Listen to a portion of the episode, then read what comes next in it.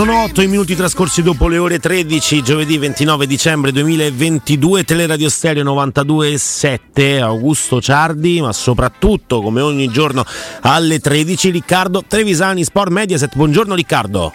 E se sono le 13 giornotto stai in ritardo. Vero? Non è che c'è tanto da sbagliarsi, Eh, sì, sì, sì, sì, sì, no, ma la Eh, colpa è la mia, la colpa è la mia.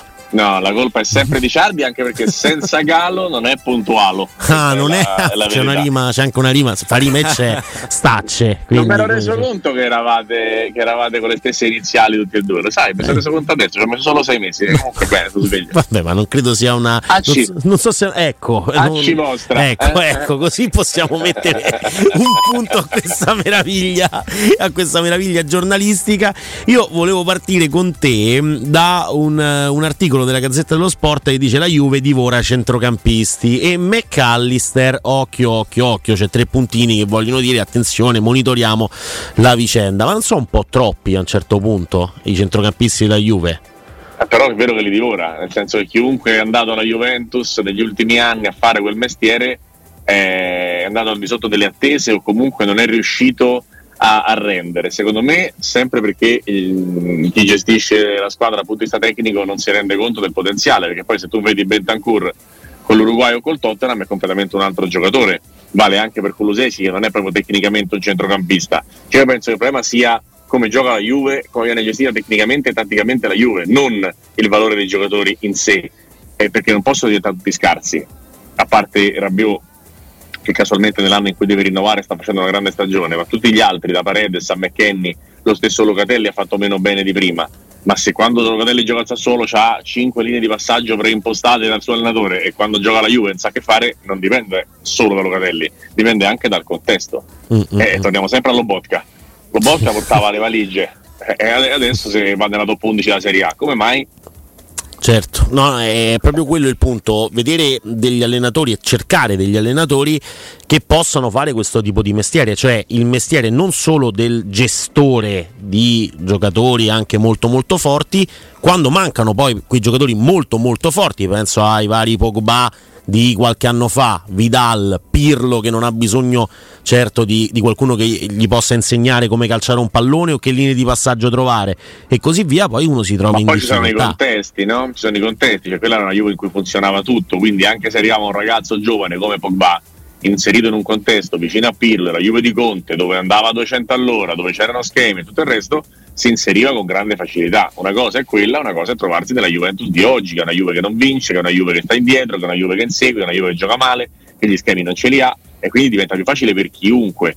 È sempre molto difficile cioè, dare, un, dare un giudizio e, e bocciare dei giocatori in un contesto come quello. Detto questo, per me McAllister è un ottimo calciatore, ma sposta zero nel Mm. centrocampo della Juve attuale. È un giocatore esattamente del livello di tutti gli altri. Non è Enzo Fernandez, che è quello dell'Argentina che ha cambiato l'Argentina. Mm. McAllister è un buon giocatore, è un buon giocatore come un buon giocatore Paredes, un buon giocatore come un buon giocatore Rabiot, è un buon giocatore come un buon giocatore Locatelli. Cioè, McAllister non cambia, non, cambia non, non fa svoltare la Juventus dal punto di vista del, del livello.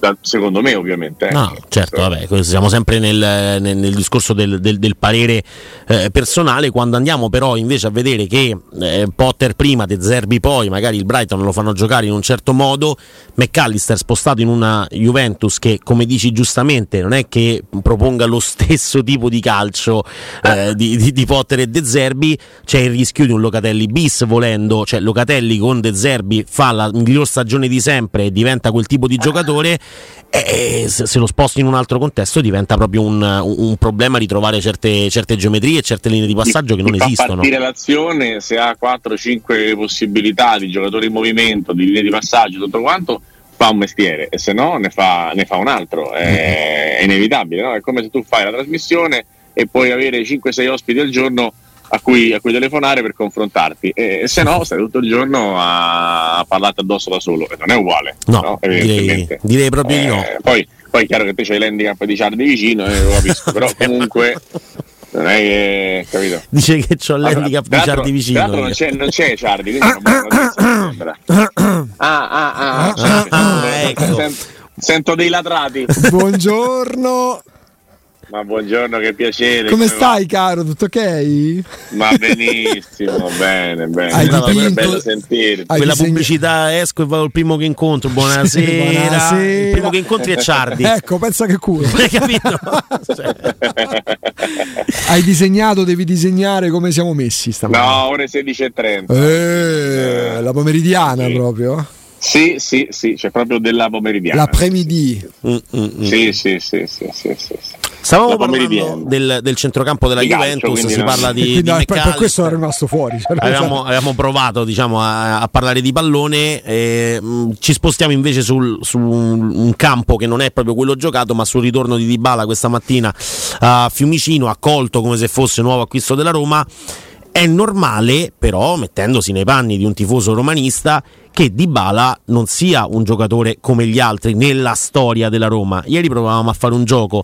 Quanti sono i campioni, perché di Dybala questo si può dire tranquillamente, arrivati alla Roma nel loro momento top, clou, ehm, campioni internazionali. Campioni internazionali, viene in mente Batistuta, viene in mente eh, ma, ma magari era top, eh. faceva già 30 anni. Eh. No, però ecco, no, però dico, era un giocatore riconosciuto, cioè un giocatore che, sì, sul sì. quale devi andare sul mercato per il quale devi andare sul mercato potentemente con del denaro eh, sonante, in questo caso poi è cambiato il, il, il mercato tutto, quindi Di Bala può arrivare addirittura a zero, ma i giocatori della Roma eh, nella storia della Roma con quelle caratteristiche sono veramente pochi. O volendo, quelli che no? abbiamo spacciato per campioni lo erano per noi, ma magari ecco te a Milano non avevi questa percezione per come ne parlava l'opinione pubblica milanese.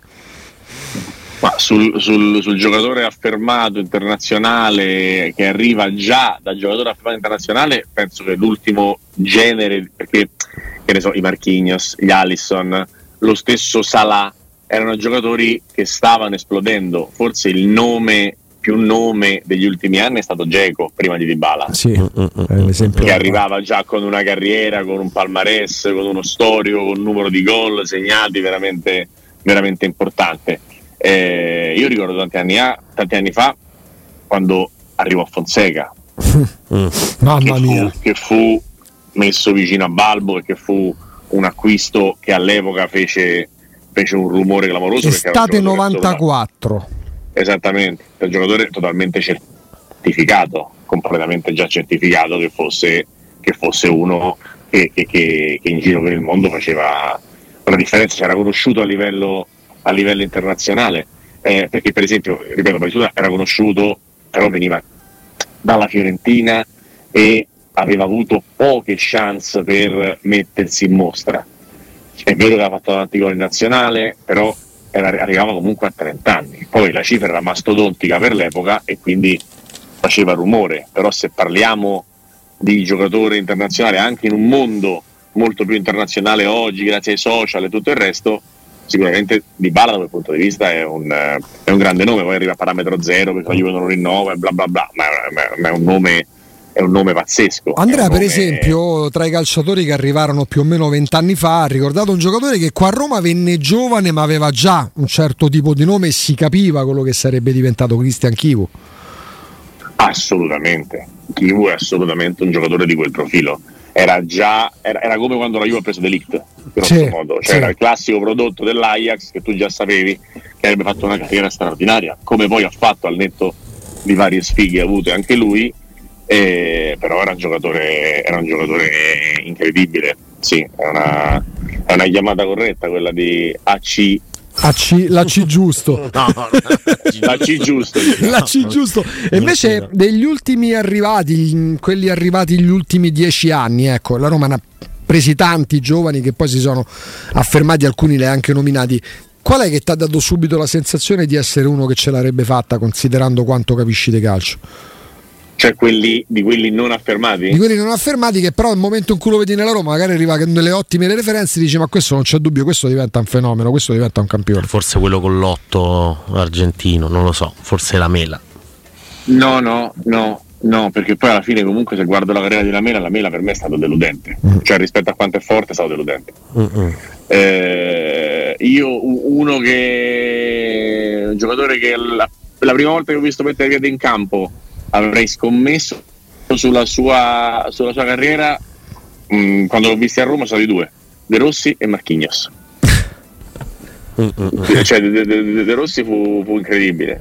Cioè, proprio ricordo delle discussioni in cui io dicevo a, ai simi colleghi eh, questo è meglio di Emerson e eventualmente venivo spernacchiato.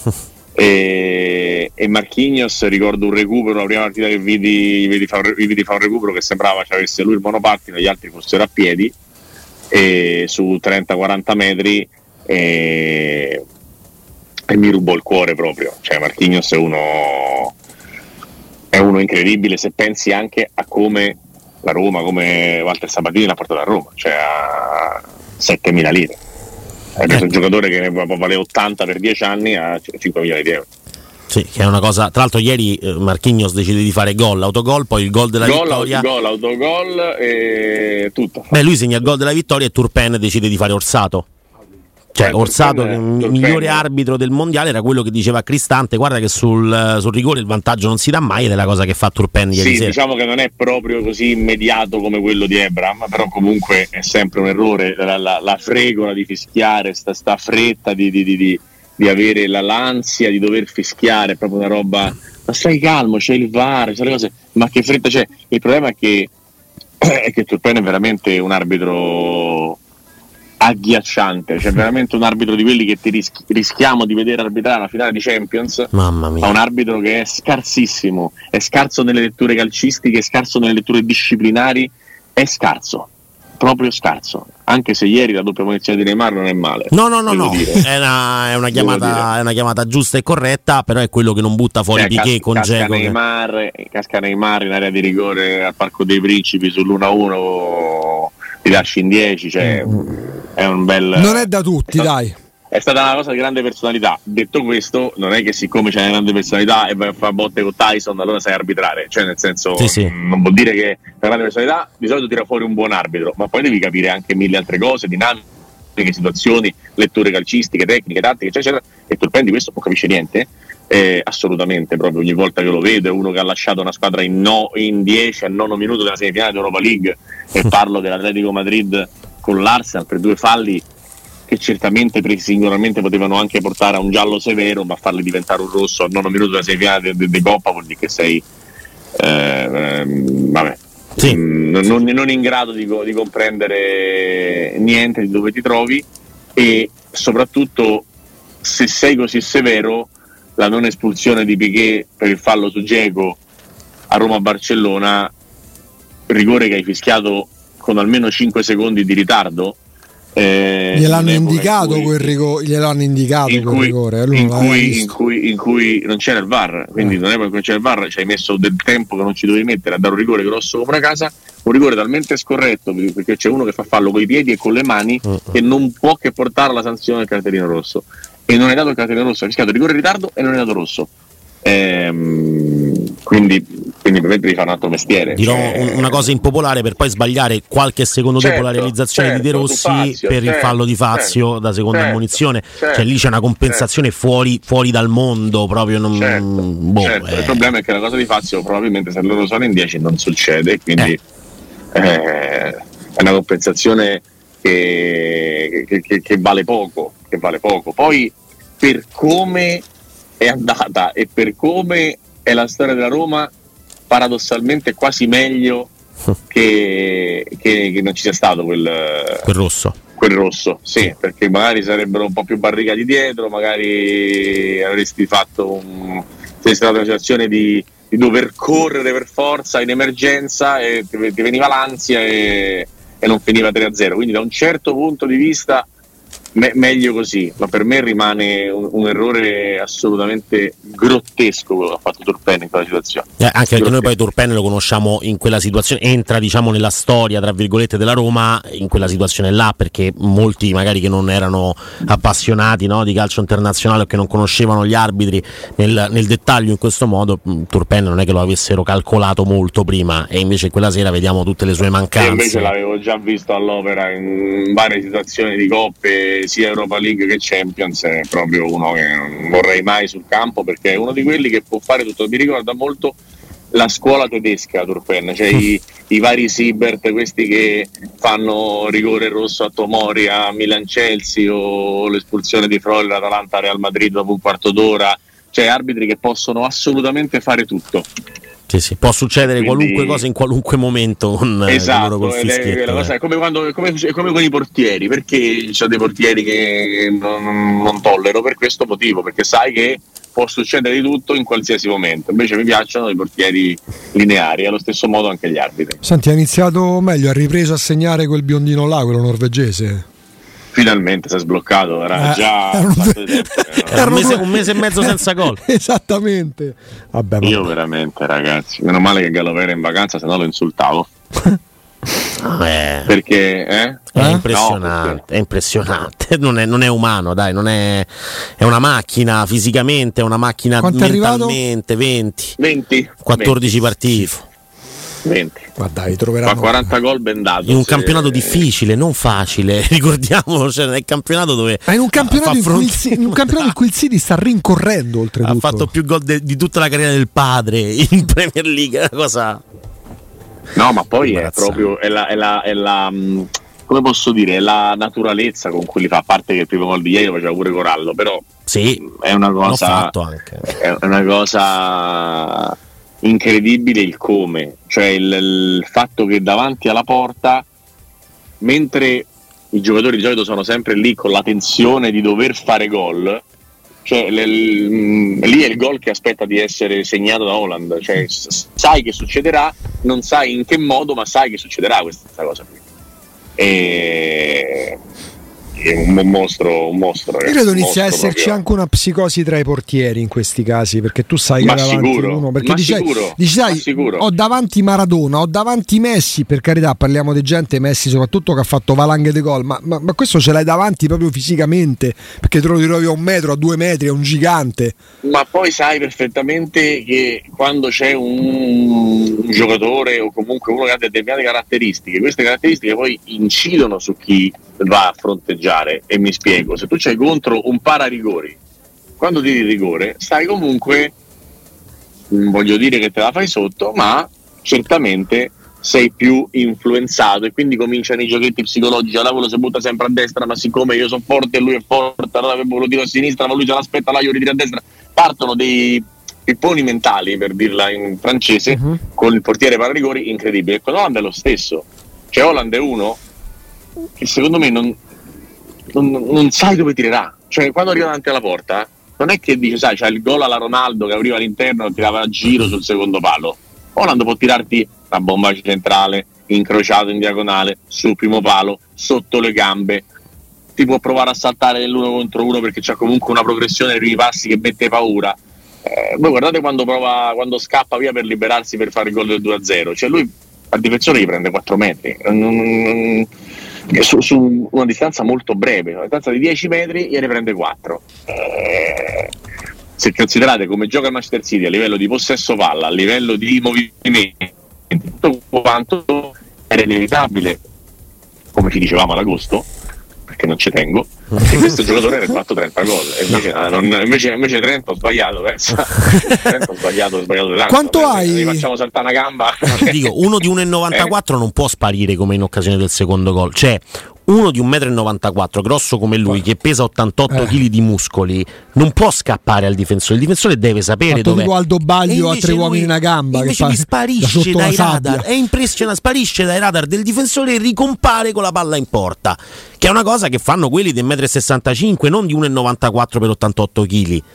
Cioè, non... no, poi è completamente, completamente già, diciamo, da, eh, una volta parlando con Geco, Mm, penso di poterlo dire tranquillamente, Giacomo disse io tutto quello che ho imparato sul calcio l'ho imparato in Italia, mm. perché prima giocavo a pallone e dopo ho scoperto delle cose, ok? Perché in Italia i difensori, la tattica, l'attenzione maniacale, eccetera, eccetera, sicuramente ti insegnano più cose. E infatti secondo me è anche molto migliorato nella gestione tecnica, t- tante cose, eh, il bosniaco dico. Ecco, Holland c'è nato con quella roba lì. Cioè Holland non ha bisogno di venire in Italia, non ha bisogno di niente. Holland è nato che completamente eh, spadroneggia nelle aree di rigore e, e, e, inzimbellisce i difensori. È impressionante, cioè è una cosa folle, folle. Non, la, la, la sua totale capacità di sapere sempre cosa accade nell'area di rigore è sua, cioè è una cosa sua C'è nato così ed è nato figlio di un centrocampista non esattamente col vizio del gol, come ricordava Andrea, ma soprattutto di un, di un, um, di un giocatore che era veramente un punto di vista tecnico e della confidenza con l'area di rigore avversaria imbarazzante. Mm-hmm. Holland era, era, era un, un, meccanico del calcio, era uno che, che, che la palla ci litigava, la recuperava e, e, la dava agli altri di base perché non è che fosse questo fine dicitore. E gli è venuto quel figlio. cioè, è venuto, Chissà come giocava venuto... la mamma questo non possiamo sapere, magari invece aveva Riccardo, altro. quanti minuti hai ancora? sto parcheggiando, sto arrivando a un appuntamento che era alle 13.30, però dimmi no, eh, quali giochetti ti vengono in mente? Dimmi. Allora, i primi tre no, genitori che ti vengono in mente ideali I per Holland, i primi tre genitori di Holland che ti vengono in mente. Così. Allora, Murigno, Simeone, Ancelotti, Allegri, Inzaghi, ci metto dentro Inzaghi? anche sì, ci metto dentro anche Sarri Fammi pensare, Galtier. Chi tra questi sarà con certezza per te l'allenatore della squadra che allena oggi e anche l'anno prossimo? Chi verrà confermato? Chi rimarrà con certezza su quelle panchine? Ridimmeli. Murigno. Facci il sì o no. Murigno. Non, dico, non, non ho certezza. Simeone, visto che oggi riparte la Liga. Cioè riparte l'Atletico. Non ho certezza. Galtier, Paris Saint Germain. Eh, là, là, siamo in, in, in, mano al diciamo essere totalmente eh, un po' folli da quelle parti, perché forse Galtier è quello che ti direi con, con più certezza, ma aspetto rimanga sulla macchina del PSG. Mm. Per adesso. Di quelli che hai detto per adesso eh, ti dico Galtier. Ok. Sarri. Sarri. Anche Sarri. Allegri. No. Inzaghi. Simone, ovviamente. Certe, certezza non ce l'ho. Mm. Mi viene da aggiungertene certezza. uno. Ancelotti. Ancelotti, esatto. No, Ancelotti, Ancelotti, lo escluderei quasi categoricamente. Cioè, aspetta, che rimane? No, eh sì, sì, che sì. rimane. Sì, sì, sì. Cioè, escludi che rimanga? Non ho capito. Sì, lo escludo. Mm. Lo escludo. Che poi domani ci sarà il seguito ovviamente su chi andrà dove. E a questo punto te ne aggiungo uno, non so se a sorpresa, Klopp non, non, metterei la mano sul fuoco neanche su Klopp, dico la verità. Eh, teoricamente quindi può nascere un bel balletto degli allenatori l'anno prossimo. Sì, sì, I tuoi, i tuoi giochini potrebbero diventare quasi infiniti perché comunque, perché comunque ci sono tantissimi tantissime panchine in, in ballo secondo me per varie ragioni eh, per varie ragioni Mon- mm, sei sceso dalla macchina ti sentiamo. Monitori Gattuso le prossime settimane, Riccardo. Non ho capito? Monitori Gattuso. Monitoro da che punto di vista? Eh, movimenti, pre- informazioni, dove può andare, così. Così. Così, lui dice... Parlando anche di vicinato? Diceva Lazio? No, nei paraggi di, di Roma? No, stai, non so se sei a Roma adesso te. Sono a Roma. Ah, vedi, monitora, che ne so. Monitora tutto. No, tu in generale. Oh. Ogni tanto i giochini no. di, di, di Ciardi prendono vita come Giumangi, quindi dobbiamo iniziare a. Voi assecondatemi. Intanto una carezzina sulla testa, assecondatemi. Scusa, hai fatto capire che parecchie panchine sono a rischio l'anno prossimo, quindi ci saranno allenatori che si rimetteranno in circolo. De Zerbi non penso lasci il Brighton dopo otto mesi. Dicasi la stessa cosa per Emery. Mm, sono quelli poi, eh. Mm-mm. Si rimetterà in circolo Zidane? Chi lo sa, vedremo. Però dai, magari domani facciamo la seconda parte se hai voglia. Va bene. Ok? Va bene. Va domani bene. per l'ultima dell'anno, Trevisani. Domani, tra l'altro, aspetta, fammi pensare. Dimmi domani. di sì. Oh, sì, sì. ha detto di sì. Detto domani, di sì. domani ci sono. Ci sono. Troppo, sì, sì, mm. Volevo una scusa, ma niente. ma, no, ma, ma, aspetta, fisicamente dici? Disegno, disegno alle 14. Quindi, ah, quindi c'hai tempo per. Ma proprio. ma disegni qua nei paraggi? Ma disegni quindi. qua zona, questa zona. Ma io mi sono rincoglionito, Locca, ma vieni qua fisicamente? Vengo là fisicamente. Oh, ah, beh, no, allora. non è detto, non è detto, però non lo escludiamo. Non lo, non lo esclude, un po' come. Ti lasciamo al tuo. In questi casi si dice al tuo pranzo. Nell'ultimo orizzonte il guarda esclude. Madonna, quanta cultura. Ciao. Quanta no, pensa, pensa, che, pensa, che, uno degli ultimi giorni dell'anno lo passiamo insieme. Allora. Che bello. Ma che culo. Ciao ragazzi. Ciao, Ciao, lo lasciamo in questi casi si dice al pranzo di lavoro. Riccardo Trevisani, Sport Mediaset.